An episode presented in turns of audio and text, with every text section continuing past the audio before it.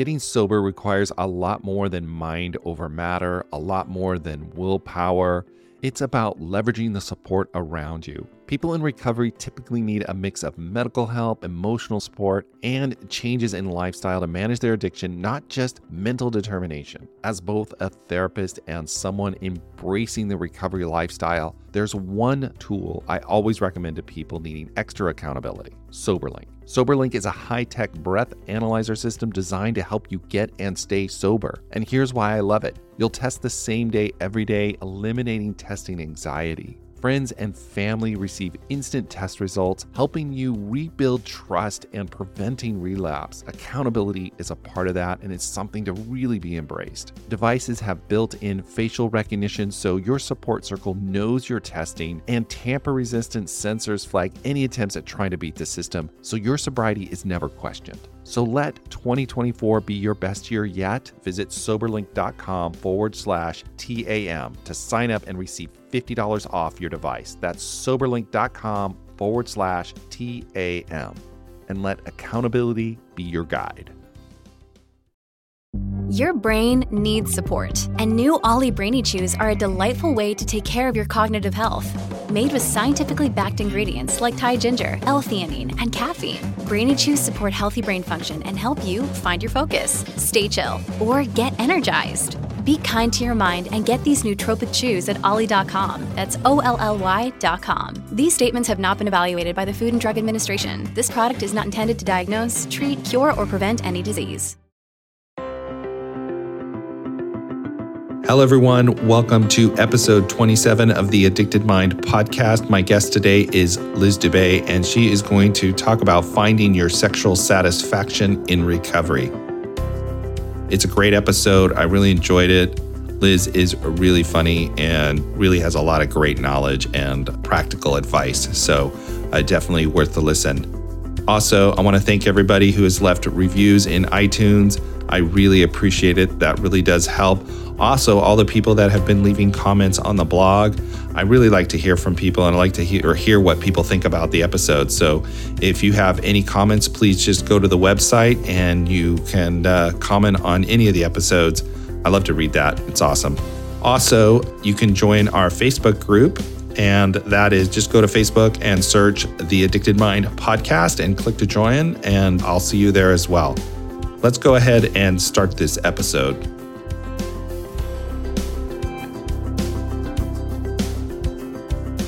Hello, everyone. Welcome to The Addicted Mind. My guest today is Liz Dube, and she is going to talk about healing our sexuality or finding our sexual satisfaction once we're in recovery from sex addiction or other addictions. She's going to talk about how do we, how do we get that back and how do we find satisfying sex once we get there. Liz, you want to introduce yourself? Yeah. Hi, Duane. Thanks so much for having me.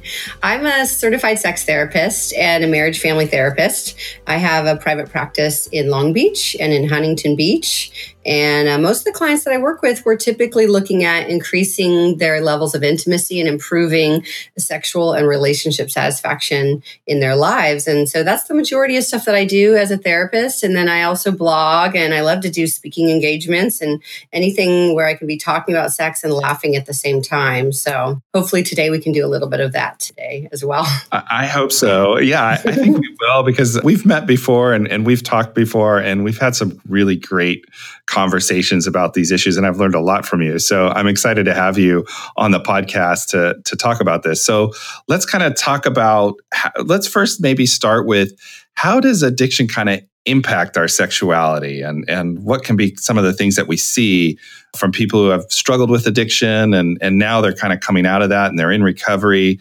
What are some of the things we see and, and things that you would work on? Well, I think typically when I have clients that are coming to me, sometimes they're coming to me right before they've found a balance between obsessive and compulsive sexual acting out behaviors and trying to find a balance to have satisfying sex. And then some people come to me in recovery where they're saying, Oh my gosh, how do I have sex now that I'm sober? Because what I used to do was in order for me to be able to enjoy sex and to feel uninhibited, I needed some sort of a substance to supplement that. Or for people who were were using sex in their uh, obsessive compulsive behaviors, they were using something where it was like, oh, it have to has to be on the fringe. It has to be something really risky and dangerous. And and most often, all of this was surrounding getting to the orgasm. Sex was so focused on getting to the orgasm. So, so much of what I see with clients with those sorts of histories is struggling to maintain sexual satisfaction in long term relationships, ability to have an orgasm when they're with their partner without um, going outside of themselves. And I have lots of ED, erectile dysfunction, premature ejaculation. People are struggling with a lot of anxiety during the sexual experience because it just feels way too vulnerable without something, without a substance or some sort of risky behavior to bring up that that excitement. Does that make sense? Oh, totally. I mean, I, what what I see in my work too is sex could be they don't have any uh, comfort in it. And when they use a substance or compulsive sexual behavior, it makes it easier to kind of have that sexual experience. But at the same time, they're not always present. Yeah, exactly. And, you know, there may be things that really turn them on, but now if they don't have that substance to utilize, then it's really scary to tell their partner, Hey, I really want you to suck on my tits right now. Hey, I really want you to put your finger up my ass. I really want you to right. do something really naughty, but, but I don't know how to ask for it unless I have a substance. Or I don't know how to look you in the eyes during sex. I'm fantasizing about doing something that I would never be honest with you about. And so they're just totally separating themselves from their partner. And so then to be there and just be yourself, right. to be open and vulnerable is like, oh, wow, now that's not, that doesn't jive with sexual satisfaction. Exactly. And and so yeah, they can't ask for what they want or what feels good or what they what they're thinking about. And I see that a lot of a lot of times with people who are struggling with compulsive sexual behavior, there's a part of their sexuality that they don't feel comfortable with and sometimes is either hidden in their porn viewing or or they go outside of their their relationship what they really care about to kind of seek it out. Yeah, yeah. So so I guess oftentimes when those people are coming to me then really i'm sorting through well what, what's keeping you from asking from for what you want I'm wanting to assess the level of intimacy, the level of vulnerability they're having with a partner. I'm wanting to assess whether or not they're having realistic expectations because sometimes I get people coming to me saying, "Yeah, you know, I'm not having this I'm I'm not experiencing sexual satisfaction. I'm having erectile dysfunction, I'm having early orgasm, I mean early ejaculation or I'm not able to orgasm." And I'll say, okay, well, so how long have you known these partners? Are they, oh, these are just people that I'm kind of meeting. I don't really know them very well. And there's, there's no sort of history. And so there's no trust that's built. And yet they're asking their body to do something with someone that they don't trust. And they're wondering, oh, huh, why won't my body kick in. Well, your body's actually speaking for you. Your body's saying, I think in order to reintegrate sex and intimacy into your life without any sort of substance or problematic behavior, you're going to need to get to know people a little bit more that you're getting naked with. And not that I'm I'm pushing that as a as a value judgment because there's I'm not I'm not saying that you need to be able to uh, know a person deeply or or ha- have a history with them to be able to have great sex. But for someone who continues to struggle, and that's where we find that, well, it's because you need to figure out how to develop a relationship with someone first, and then you see how that can be able uh, uh, i mean that would explain why you can't be honest about what you want and what you need is because you don't really you don't know how this you can't trust how this person might react to your asking of that. Look bumble knows you're exhausted by dating. All the must not take yourself too seriously and Six one since that matters. And what do I even say other than hey? well, that's why they're introducing an all new Bumble with exciting features to make compatibility easier, starting the chat better, and dating safer. They've changed, so you don't have to. Download the new Bumble now. Right, right. And I see a lot with people who struggle with addiction, and this is kind of my take on it, but is that there usually is early attachment trauma, and there's usually sometimes a difficulty regulating their emotions to be in an intimate relationship. And so these issues start to show up because they can't connect. They have a hard time connecting. Yeah, yeah, exactly. So because they're having a hard time connecting, then they're kind of feeling like, well, I this feels uncomfortable to me. I'm not feeling it I'm not feeling aroused. I'm starting to feel maybe embarrassed or or maybe I'm feeling like, huh, I'm 30 years old, I'm 40 years old, and I don't even know what I want sexually. And that feels embarrassing or that feels confusing or and so much of my work with clients is normalizing that experience. It's like this is your new normal. This is you're you're figuring it, this out it, just like you figured out other thing that in your recovery there's so many things you learned about yourself that were new just and this is just like that. Give yourself a break and it's it's okay not to know exactly what you want because sometimes what we wanted in in our 20s is totally different than what we want in our 30s and our 40s sexually. And and so even if you did know what you wanted in your 20s maybe in your 30s is different. So really helping them to be more compassionate with themselves and and to maybe slow slow down the process so that it isn't so orgasm focused where it's like yeah let's get naked together. Let's explore each other. Let's figure out yeah, what does this feel like without the sense of judgment of, yeah, I need to have an erection when my partner touches me this way, or I should be having an orgasm when my partner touches me in this way. Yeah, no, awesome. So, kind of, you know, touching base on, on what you were just saying, it's it's like you're talking about individuals being really kind of intimate in that, like to, to slow down and be with your sexuality with a with a person who's there for you, can be very vulnerable yeah, because you don't know. I mean, and, and, if this is a partner that maybe you, maybe also you have a history with where when when you weren't in recovery. So you have this this long history of a sex life with this person. And then now you're saying oh gosh i don't really know if i like that same stuff or i don't really know if i can behave in that way when we're sexual without some sort of a substance then being able to have open and honest conversations about that maybe outside the bedroom and say wow like where are we at? This is where we get to explore each other and look at it from a space of curiosity and non-judgment and being gentle with yourself in such a way that that, that really opens up conversation versus shutting yourself down to say, oh, there's something wrong with me. Right. And and I think a, a, lot of times when people are in recovery too, they haven't had that. And this is just not sexually. This is like in all areas of, of our life. When we're getting into recovery, we're asking a lot of those questions that we're really asking, is this what I want in my life? Is this is this is this actually work for me? Do I actually enjoy this? And a lot of times when we're in an active addiction, those questions we're kind of on autopilot. Yeah, exactly. I mean, this is the whole idea of intimacy. Like Esther Perel says, it's into me see. And to do that to yourself and then to also do it naked with somebody else who might look at you and say, you know what? I don't like the way you look. Right. I don't like it when you touch me that way. I don't like, how dare you ask me for that sexually? Mm-hmm. I don't want to have to look at you after that. How embarrassing. And when you're drinking, when you're doing, when you're using some sort of substance, you're not thinking about the repercussions of what you say and do. When you're sober, it's just so much more in your face of, I, I, I might want this, but it might be too embarrassing. There might, the consequences of it might be too difficult the next day and yeah so so, so, how do you help when someone's coming in and, and they're kind of in recovery and they're starting to have these issues what do you do with them to kind of help them on this journey so i mean first off i'm i'm really just having a conversation with them like you and i are having a conversation to be able to recognize well of course no wonder no wonder this is happening for you.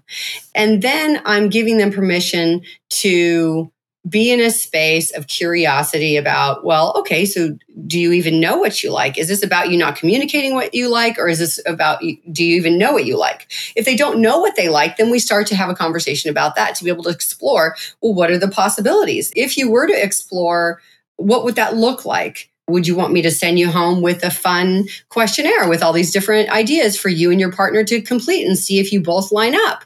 Is it it's being able to have conversations about what the possibilities are and how it might look like to be able to have a conversation with your partner. And and to also talk about this idea that h- how can you expect to get what you want if you're not communicating it to your partner? And how would you even know if you i mean i love thai food. I didn't try it for the first time until i think i was like close to 30 and then I go, oh my God, this is amazing. I love this. This is and and so all those years I didn't I had no idea if I liked Thai food, but I once I tried it, then I go, oh, wow, this is great. So sometimes sexually, there's things that you just have to try it to see if you like it or not and be okay with that. So it's having that conversation to be able to sort through how might you be able to explore and risk to find out what you like. Is your partner on board with that? Do you have a partner? Is, is this something that you're just going to be doing on your own?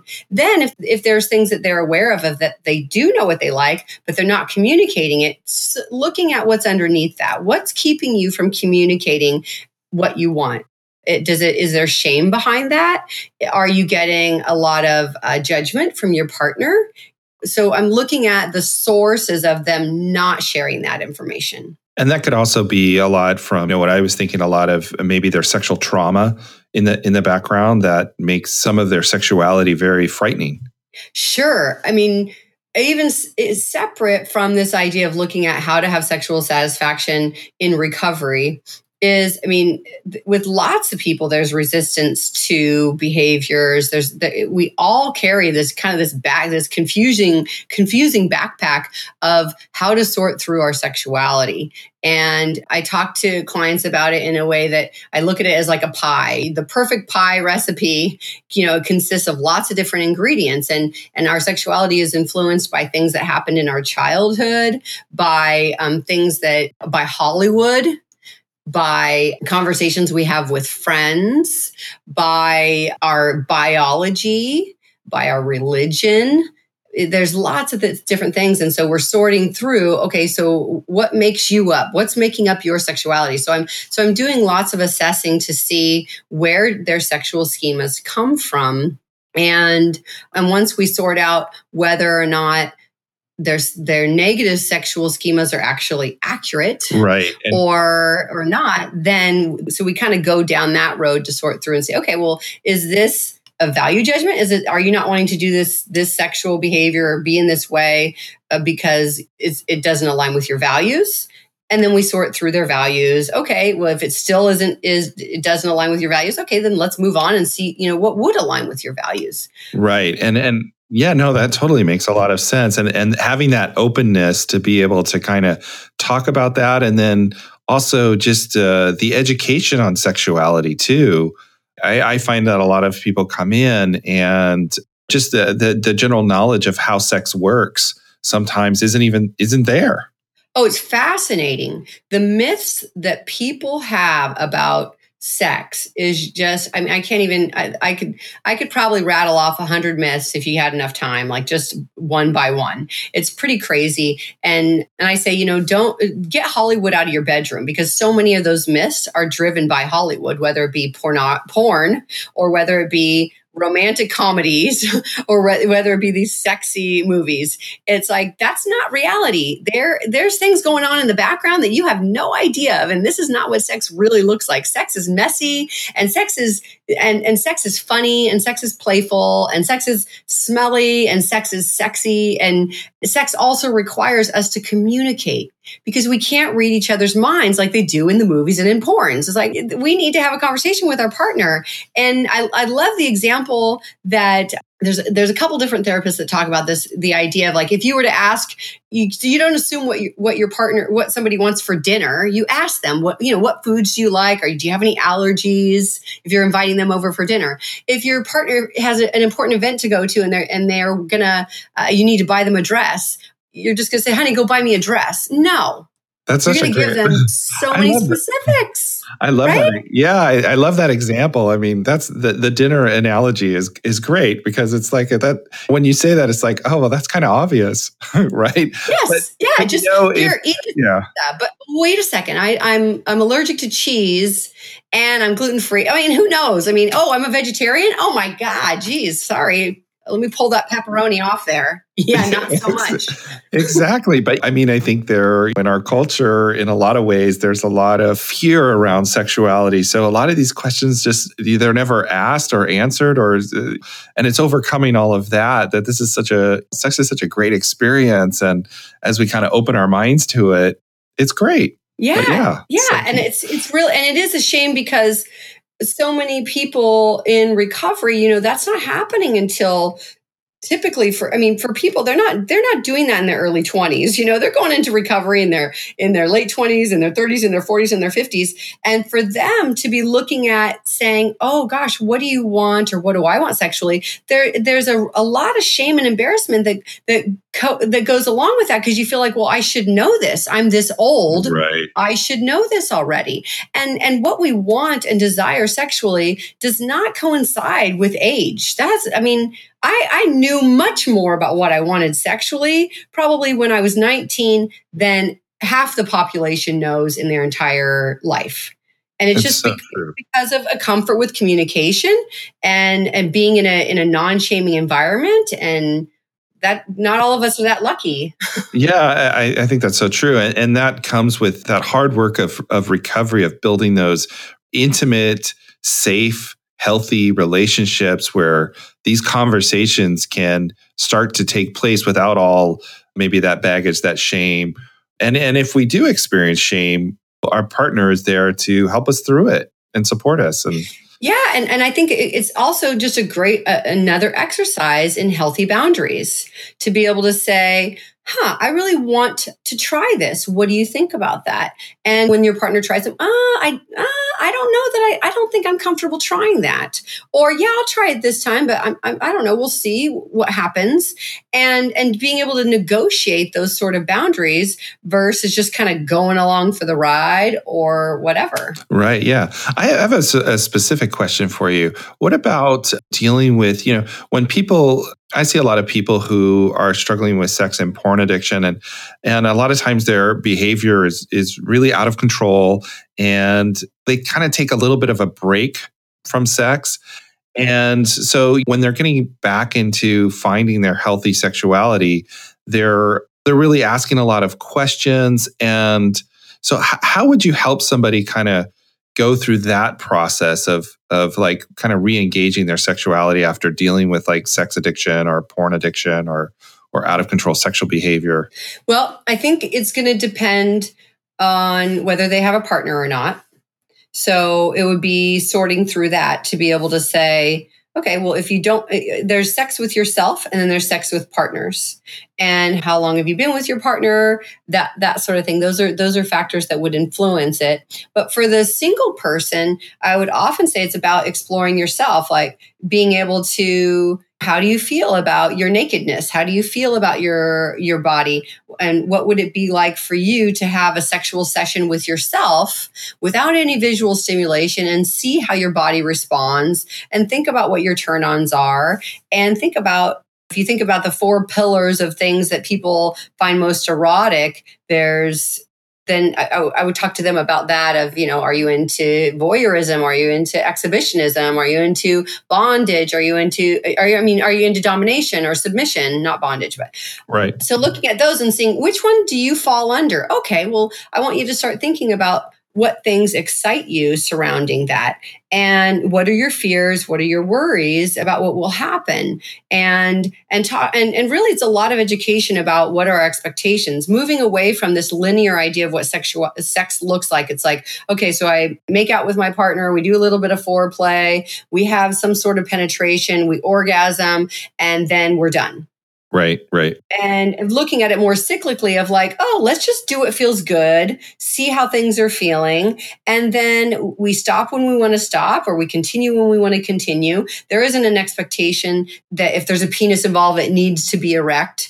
But the that'll wax and wane as our levels of arousal go. So it's so much, so much education, and so much just kind of re-exploring themselves as saying, okay, well, what used to turn you on, and, and what do you think that might still turn you on, and really kind of doing some sort of a like an inventory of, of, yourself. What are you what are you worried about? What are you worried about getting into some problematic behaviors again? And and what was it? What makes you worried that you'd get involved in you know because sometimes people think well if i do this sort of sexual behavior then that's going to trigger compulsivity across the board. Right and right. Um, and i think that's a myth. And i think that if they've worked on intimacy being honest with themselves and and figured out why they may have been using sex as a why they may have been using sex then they'll have a better understanding of different sexual acts do not make up addiction do not make up compulsivity totally agree with that. I, that that is that is so true, and really giving them permission to explore their sexuality. I mean, not giving them permission, but like saying, "Hey, explore your full sexuality." It's all there. Yeah, like it's okay. Giving giving them to permission to make mistakes, basically, right? Is what we're saying. Is like right. it's okay. Like maybe you try, and then if you have a partner, it's a little bit scarier when you have a partner because you're saying, well, maybe whether this was the same partner you had when you were when you weren't because your partner also might be feeding off of you. They might be saying well i'm really scared to reintegrate a sexual relationship with you because i don't want it to go back to how it used to be. Or maybe your partner's feeling sad that it's not as exciting and and detached as it used to be. Who knows? Right. Right? So right. that's going to be a factor there to see okay well is couples counseling necessary so that we can be able to explore how eh, it, the systemic nature of of this right how you guys are feeding off of each other so yeah, it's such a complicated question. it, it is. It is complicated. I mean, it's it's a very. Uh, I was going to say, you know, a thought out process that this is uh, has to kind of unfold organically in a very safe safe environment and a safe place. And as you were talking, I was thinking like asking all these questions takes a certain level of mindfulness and and I guess what I kind of say recovery, you know, where to be able to ask these questions in a way that help us yeah, because the thing is, if you haven't gone into recovery, then this is going to be, it's really going to be pointless because right. you know i mean it, what it does is it maybe it helps you work on figuring out recovery of like oh why what am i horny for? what am i truly horny for what drives me to do you know that's that's really sorting through to be able to say that's like looking at it like looking at how how do you have intimacy? But really, I mean, I think one of the key things is moving away from moving away from orgasm focused sex Right. And being able to say, okay, this is not about having an orgasm. This is about exploring each other and enjoying each other and saying, go have a pleasure session with yourself or with your partner and see what comes up and, and enjoy what feels good without an expectation that your body is supposed to respond in any way. Your body's going to respond in a way that is just a reaction of your thoughts and what they what your body enjoys. And so, and be gentle with yourself when you're feeling really anxious because your body isn't going to be reacting as it would if you were really relaxed. And, and to be able to understand the implications of that is that, like you said, safe. You need to be in a safe environment. And if you're with a partner that you don't feel that you can communicate in a safe way that you can feel like they there's a level of respect and um, curiosity and compassion and empathy then of course you're not going to be able to feel as comfortable communicating what you want sexually or exploring what you want sexually with your partner. So really that's going to be so much of the work is going to be surrounding that and what needs to happen to be able to make that happen outside the bedroom in order to be able to create that inside the bedroom. Yeah, definitely. And I, I, think healing our sexuality is just is so profound and so rewarding to do. I mean, it's a difficult process and it can be really scary.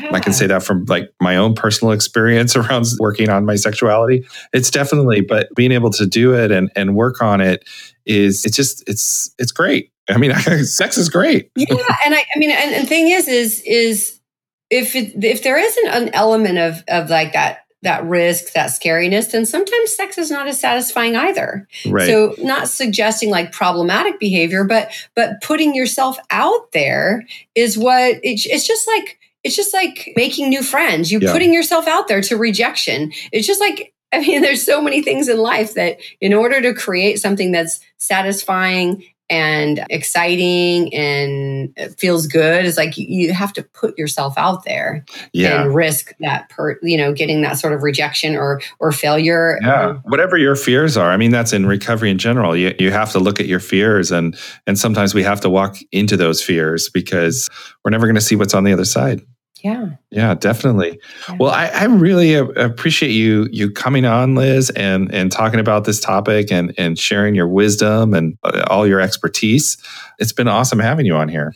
Thanks so much for having me. I always love to chat with you because we, we've got you know these different perspectives in terms of the way that we treat clients, but at the same time, we're we're I think we really uh, align and recognize that so much of the problematic behavior and people's challenges sexually are just really driven by an inability to be intimate and vulnerable and it's scary. it is definitely, definitely. So, okay, so how can people uh, get more information about you if they want to know more? How can they find you? Yeah, um, well, you can. You can. The easiest way is just to go to my website. It's my name, lizdube.com. So that's L I Z, and then Dube is just four letters. D-U-B-E.com. And, you know, you can check out my blog and get some ideas there, or you can contact me from there as well. That that is awesome. And as usual, I will put all that information in the show notes. Liz, thank you so much for coming on. And it's been wonderful having this conversation with you. Oh, yeah, it was fun. Thanks. Bye bye.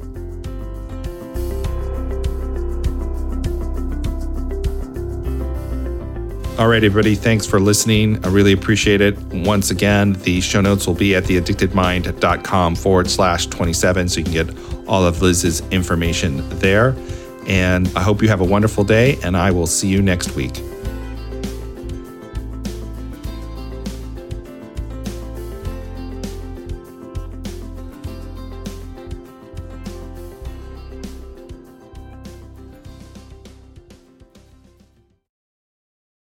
It's easy to blame ourselves for our struggles with alcohol. We see people around us being able to control their drinking without any consequences, yet, no matter what we try, we can't seem to figure it out for ourselves. My name is Gillian Tietz, and I am the host of the Sober Powered podcast, where I use my biochemistry background to explain the latest research in addiction and help you understand both why you drink the way you do and how to develop the skills and mindset you need to find freedom from alcohol. I discuss topics like why we think about our drinking 24 7, why we have no off switch, and why we crave alcohol. If you're struggling with your drinking or you know someone who is, then I hope that you will check out the Sober Powered podcast. New episodes every Friday. See you there.